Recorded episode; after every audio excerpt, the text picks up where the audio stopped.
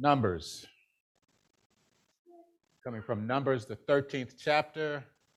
And although we're not going to come from the entire chapter, we're going to just uh, come from a few verses from that chapter. So beginning with Numbers uh, chapter thirteen, verses one through three, then we're going to go down to Numbers chapter thirteen, verses seventeen through twenty, and then we're going to skip down to Numbers chapter thirteen once again, verses twenty-five through thirty. This is lesson eight, I believe, of our fall quarter. Fall quarter. Now, uh, one thing I do want to say is that I came up here a few weeks ago, and I and I uh, had shown you all the expositor. And I uh, was trying to be a salesman for that expositor. I'm hoping that you all uh, have one to keep up with these lessons. I believe the expositors are available, and I'm looking at Sister Ratcliffe. I believe they are available. Uh, they are stored back in the, uh, the back pew, under underneath the back pew. Am I correct? That's where they were. Okay.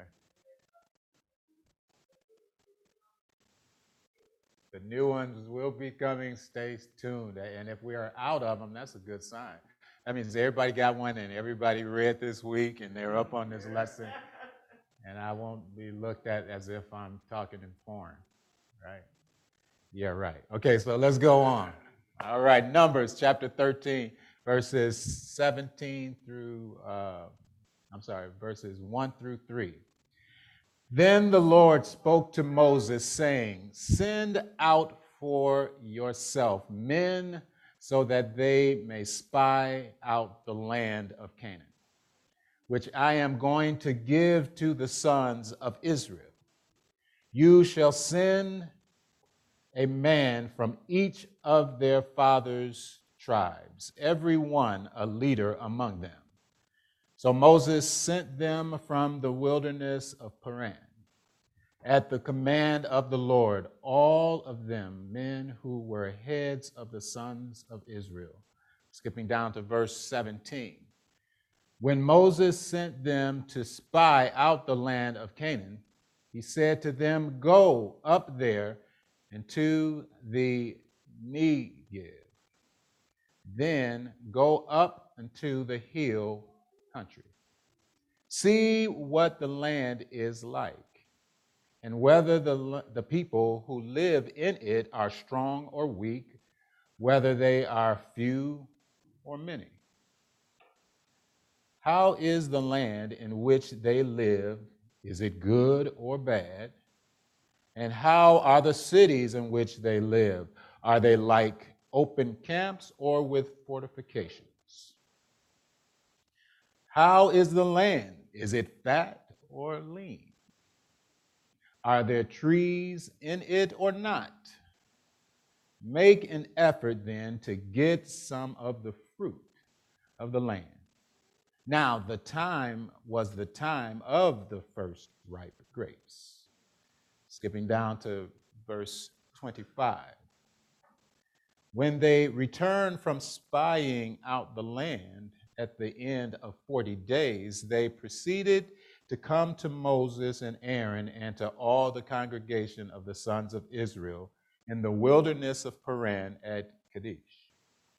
And they brought back word to them and to all the congregation and showed them the fruit of the land.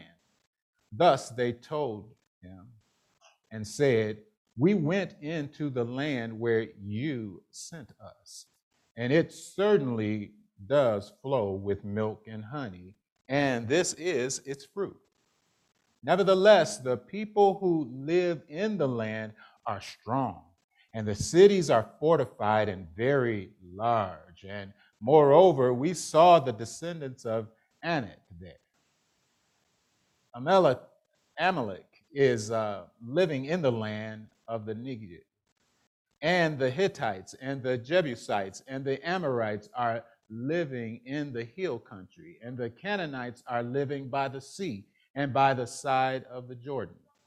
Then Caleb quieted the people before Moses and said, we should by all means go up and take possession of it, for we will surely overcome it. But the men who had gone up with him said, we are not able to go up against the people, for they are too strong for us.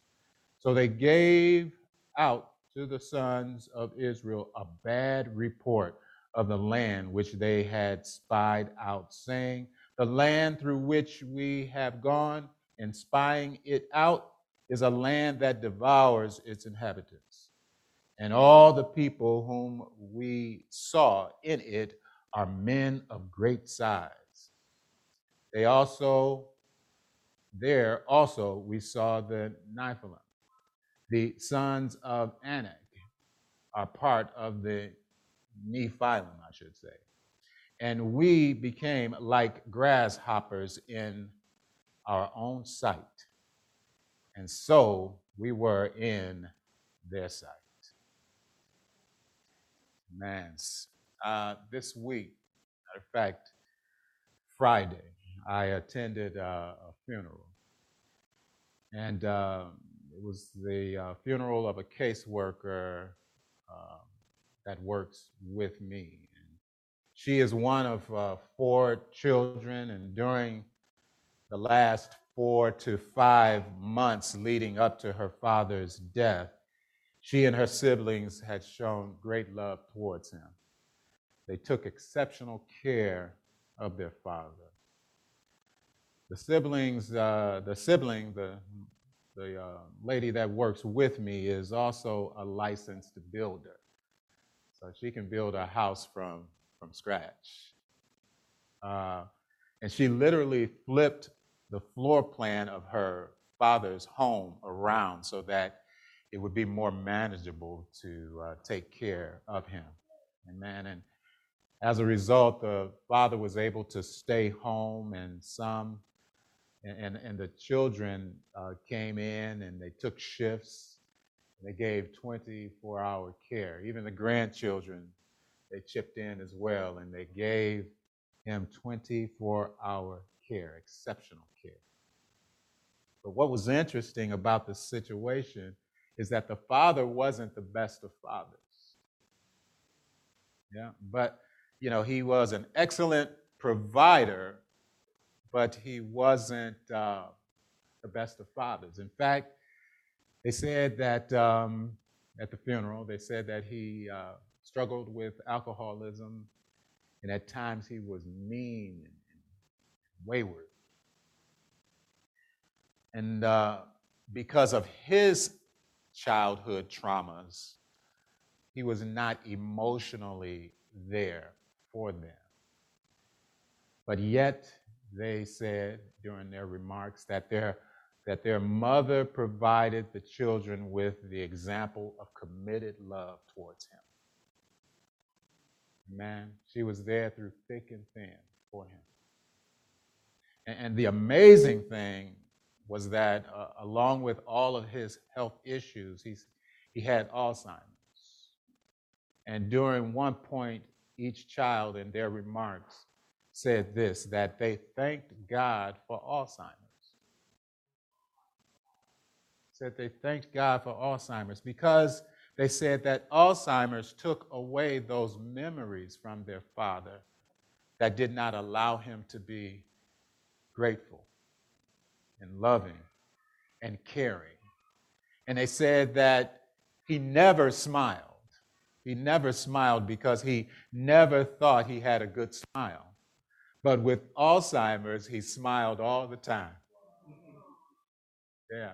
And they have tons of pictures to prove it. They had them all posted up and everything, right? So, so it depends on how you look at it, doesn't it? It depends on how you look at it. Alzheimer's bad, Alzheimer's good. It depends on how you look at it. And, and I, I recall, you know, uh, by the way, my working title for this message is show you right. Show you right. I, I recall when I was small and uh, younger, rather, and I was listening either to my mother conversations, you know, conversations I wasn't supposed to be listening to, and and or my or my uncles, and they're sitting around and, and they're doing what they do, and and and, and I promise you, guaranteed, through at some point in their conversation, you would hear, "Man," or "Girl, show you right. Show you right." And in the context, you know, what it meant was that you know you're telling the truth. Girl or man, you know you're telling the truth. And I want to work with show you right today, because today's lesson tells us that sometimes God must show you right. He's got to show you right. He's got to show you what's true. And, and, and, and I want to explain this by using homonyms. Anybody know what homonyms are? Let me explain it. That, those are words that sound the same, but they have different meanings. I want to use three of them. I want to use sight, sight, and sight. Yeah, it sounds the same, but it's not quite the same. Sight, S I G H T, sight, C I T E, sight, S I T E. Sight, in terms of view, S I G H T. And that is from uh, verses one through three, and also verses seventeen through twenty. So in today's lesson, we find the nation of Israel at Kadesh Barnea, Barnea, I'm sorry, Kadesh Barnea, right at the southern border of Canaan. They left Egypt about two years earlier, and the land that God had promised them was right in view. They, they saw the land right there. Only one more march towards that beautiful land, and they would be right there. They saw it right there. And standing right at the border of that promised land, the people came up with a suggestion: to send spies to check out the land. If you read Numbers, the thirteenth chapter alone, you would think that it was God's ideal to send spies, or Moses' ideal to send spies, but no, it was the people's ideal. If you read Deuteronomy as well, you'll see that the people came up with the suggestion to send the spies. And it's interesting because the expositor in the Golden Text said this week, Winston Churchill once remarked that democracy is the worst form of government, except for all the other forms of government. Democracy is never a guarantee that a nation will be guided along the right path, right? So again, God went along with their suggestion, but there was no need to send spies. God covered all the checking out that needed to be done. He actually told them that it was the promised land, the promised land, the land that he would give them, right? But they were in a situation where God had to show them right. God had to show them right. God said, go ahead. And Moses used the opportunity to, to basically do something that was strategic. He said, we're going to go ahead and scope out the land. So he, he went on and, and he gave them the goal. And he said, here's the goal. Go and check out the land and see how good the land is. And look at the cities and look at the people. See if the cities are protected or not. And see if the people are few or many. And, and lastly, see if the land is good soil for planting, right?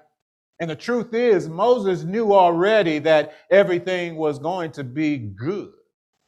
God told him already that the land was going to be good. Matter of fact, he was so confident Moses was so confident that the that the land would be good, so confident that he put in a DoorDash order for grapes.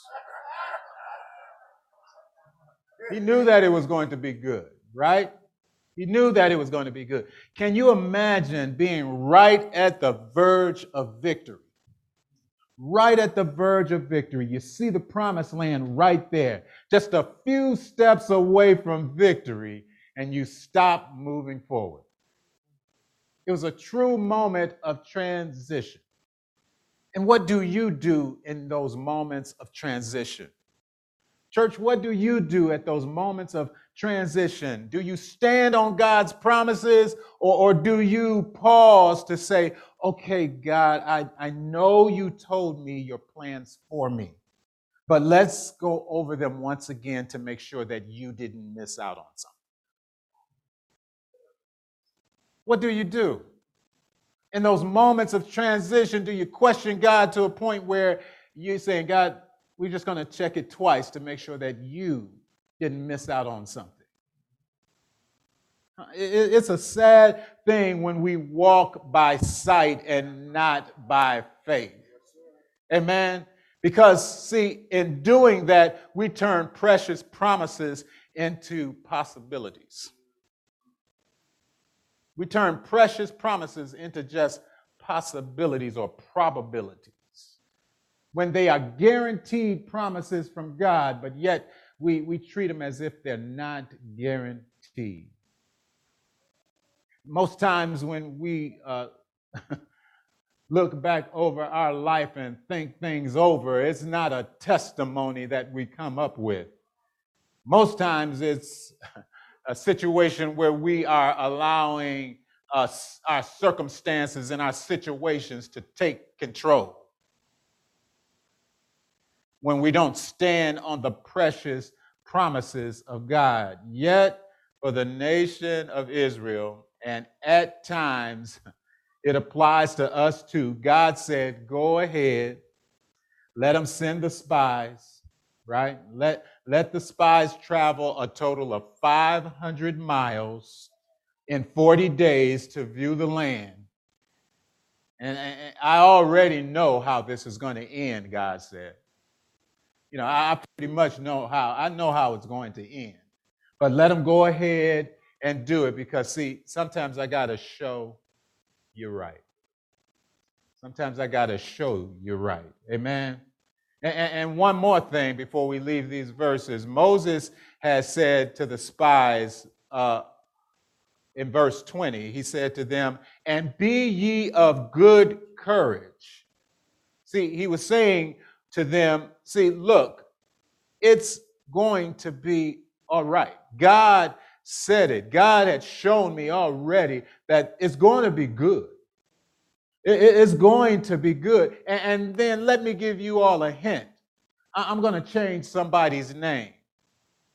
Hosea, I'm going to change your name to Joshua, because I need to give them a hint. Hosea means desire for salvation. But Joshua means the Lord is salvation. That's how sure it was going to be, that everything was going to be all right. But sometimes we walk by sight and not by faith, turning precious promises into just probabilities. God help us, right? And, and then we go to the next to the next verses, where we're talking about sight, C I T E, quote. That means you, when you're quoting something, you're citing something, right? And that's in, in, in, in the uh, verses twenty-five through thirty-three, and excluding verse thirty, by the way. So the spies traveled, and they covered uh, five hundred miles in forty days. That tells us that they were about business. They were collecting information and they kept it moving. Because to cover five hundred miles in forty days, you ain't joking. You moving, right? And, and the people were anxiously waiting to hear from the spies. The spies came back with their report. They came back with their report, and more than likely, They were discussing it on the way back. And what they were discussing on the way back, pretty much by the report, they were saying, Caleb, let us talk first. Because you got a different opinion, right? So we're going to talk first, right? And, and, and that's exactly what happened. And you knew things weren't going to be well when they started off their report with this. We went into the land where you sent us. Grammatically, the structure tells us that you is emphasized, meaning that, you know, we went in the land that you sent us. Uh, it's not like we're endorsing this. You sent us, right? It's like when Moses said to God, God, these ain't my people. These are your people, right? And so this is the land that you sent us. We went and they were going to give a sideways slanted view, right? And secondly, they went on to say this, and it certainly does flow with milk and honey. It certainly does flow with milk and honey. See, when you read in other parts of the Bible where it says milk and honey, it's usually connected with the rest of the promise. And the promise says, and, and God will give them the inhabitants of the land as well. Meaning that he will give them victory over those who are occupying the land as well. But they stopped it with, yeah, it flows with milk and honey. Yeah, it flows with milk and honey, right? And, and they were turning precious promises not into just probabilities and possibilities, but impossibilities in their mind. There's no way that we're going to defeat these people. There's no way we're going to occupy this land that you're giving us. So soon, they started talking about the cities being impregnable and the and the people being so numerous and everything else. And and, and they just, I mean, and they said uh, when Caleb gave that different uh, uh, view, they they said, man, we got to put some, we got to pour some more sauce on this. We got to exaggerate the story a bit more so they can understand that we just can't do this, right? And and they they they started off by saying the land will devour you. It eats you up, meaning a lot of people are fighting over there and they are warring over there and people are dying every day. And, and not only that, do you see how big these people are? First of all, do you see how big the grapes are? It takes big people to eat big grapes. These people are giants, right? These people are giants over there, right? If we try to go over there, we are going to die. We're going to die. And in return, God said, that he allowed the nation to send spies, then in turn made everyone, they in turn made everyone, everyone, everyone responsible for what's going to go down. Because God said, choose you spies, choose you leaders from your tribes to send. And that's what happened. So everybody was invested in this decision. Why? Because God said, I'm going to make you responsible for your actions. I'm going to make you responsible for your actions. So when they returned and gave this report, the responsibility as to how they were going to respond was going to be on them. Amen? And that's how God does it. And, and, and God said, let me cite, cite, quote, some of your sentences. Because your sentences are going to end up being part of your sentence, right? It's going to be part of your sentence. See, see, the spies took forty days, but I'm going to give you forty years of wandering, right? And you said that you were going to die. Yeah, you also are going to die before you reach that, before you try to even enter the promised land, you're going to be dead. So I will cite your words, and they will be part of your sentence Watch your thoughts. They become your words. Watch your words. They become your actions. Watch your actions. They become your habits. Watch your habits. They become your character. And watch your character. It becomes your destiny. Amen. See, in Second Corinthians verse, uh, chapter one, verse twenty, it says this, "For as many as are the promises of God, in him they are yes. They are yes. Therefore also through him is our amen to the glory of God through us." All the promises of God are yes and amen. That's how they work.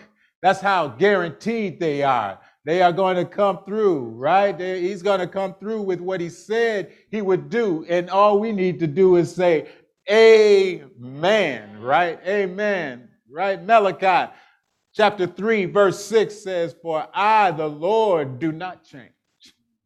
I don't change. Therefore you, O sons of Jacob, are not consumed." Meaning that he's not going to change his mind. As a matter of fact, he said in the Old Testament, "I'm not a man that I should lie," right? "Or son of man that I should repent. Has I not said, and shall I not do it? Have I not spoken, and will I not make it good?" This is a God that will come up and show out just like he said he would. Amen? Just like he said he would. So if left uh, to us, uh, we can uh, talk ourselves right into judgment. We can think ourselves right into judgment, and God will what? Cite exactly the words that we put ourselves in prison with. But he wants us to have his precious promises. He wants us to have his precious promises. That goes to the third point. Site, S I T E, meaning location, right? So it says in verse thirty, "Then Caleb quieted the people before Moses and said, 'We should by all means go up and take possession of it,'" meaning the land, "'for we will surely overcome it.'" Faith can not only move mountains, faith can move you too. Amen. Not only can it move mountains, it can you, it can move you too. Second Corinthians fifth chapter, verse seven, a short verse says, "For we walk by faith, not by sight." See, Caleb and Joshua, they refused to go the route of exaggeration, right?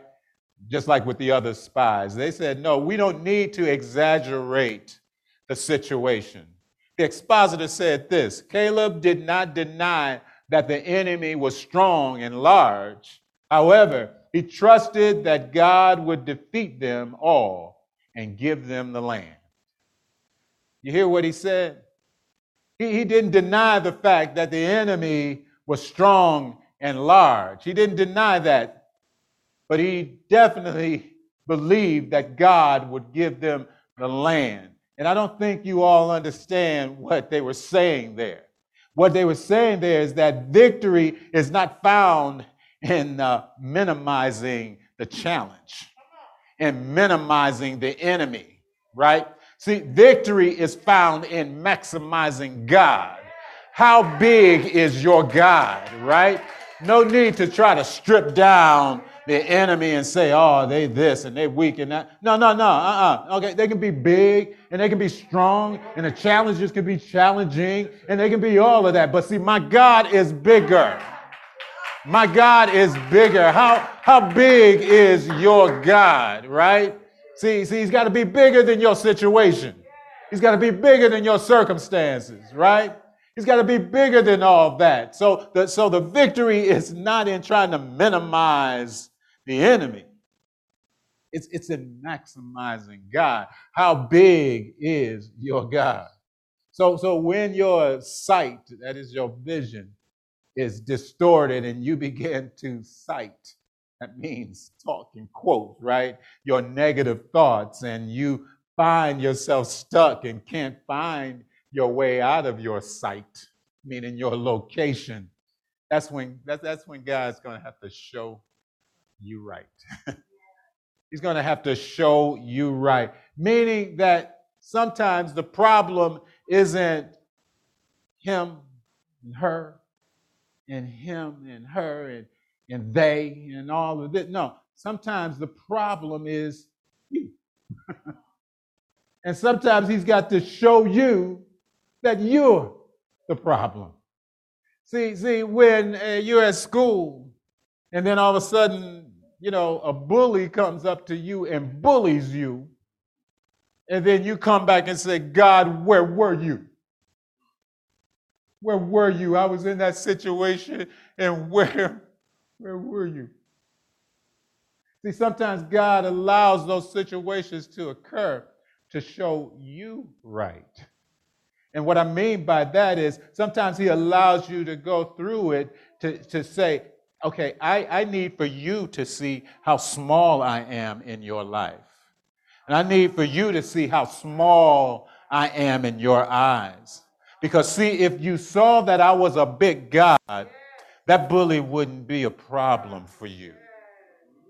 Right? That bully wouldn't be a problem for you. And sometimes the doctor says to you, you know, give you a report and says, we, we, no, no, you know, we, we, we saw something there and it looks a little bit suspicious. We don't know if it's, dun, dun, dun, dun. We don't know if it's, and then all of a sudden you're like, oh, Lord, why? Why are you doing this to me? They said it might be, or it could be, or it's probably, or it has a chance to be. Oh, Lord. Right? And you're crying out to him, and you're, you're crying out to him, and then all of a sudden you, you're praying, and you're on your knees, and, you, and you're more spiritual than ever. Right? More spiritual than ever. Right? And the deep thing is, is that sometimes it works out where it wasn't what they thought it was at all. But God had to take you through a situation and say, see how small you thought I was? See how, see, I had to show you right. See how, see how small you thought I was? When I just, ta- I took care and I take care of you. Didn't I say that I will never leave you or forsake you? But you're up here acting like I forsake you real quick. No, I'm with you. I'm with you always. I'm always with you. So stop putting me in a small container, in a small compartment in your life. Know that I am God. I am God, and I'm creator of everything, and I control the situation, not you or anyone else. I can change things in a moment, and I can. I can change your situation in an instant. But see, sometimes I have to let you go through things so that you will grow through things, right? So that you will grow through things. And that's exactly what happens here with the children of Israel, where God had to show them right. They couldn't blame it on anyone but themselves. And God handled it in a way where all they could do is say, yeah, it was me. It was me. Yep, that, yep, count that one on me. I did it. It wasn't God. And it wasn't you. It wasn't the spies. It was me. I picked the spies. I was one that helped pick the spies. So, yeah, it was me. And I listened to them. And, and, and I doubted you, Lord. See, I, I, what I did, Lord, is I, I tried to strip down the, the, the enemy by gathering more information. See, if I gather more information about the enemy, maybe I can make it like, like palatable. I can make this thing doable. Right? Rather than maximizing you, God, I, I want to concentrate on the problem. And that's what most of us do. We concentrate on the problem rather than the problem solver, right? How big is your God, church? How big is your God? When you're going through situations and you're going through trials and tribulations, you're going through challenging moments, how big is your God? Because I'm telling you, if you love him, he loves you, and he's going to have to put you in a situation where he's going to have to show you right. He's going to have to show you right. Because he's gonna, he's saying that, listen, I, I'm going to protect my name. I'm going to protect my name. I am going to make sure that my name is honored.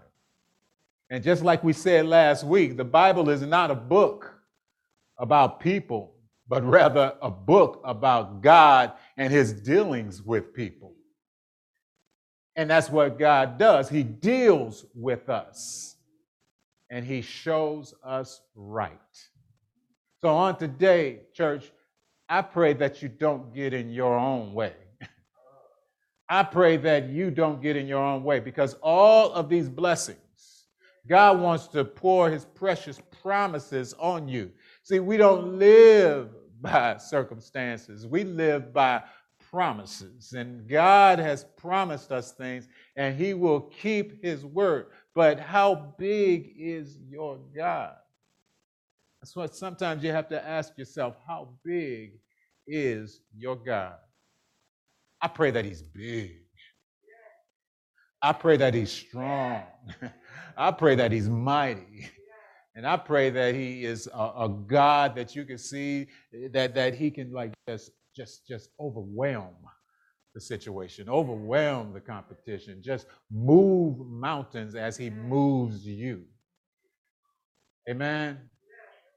But in order to be in that situation, you got to have a relationship with him. Amen?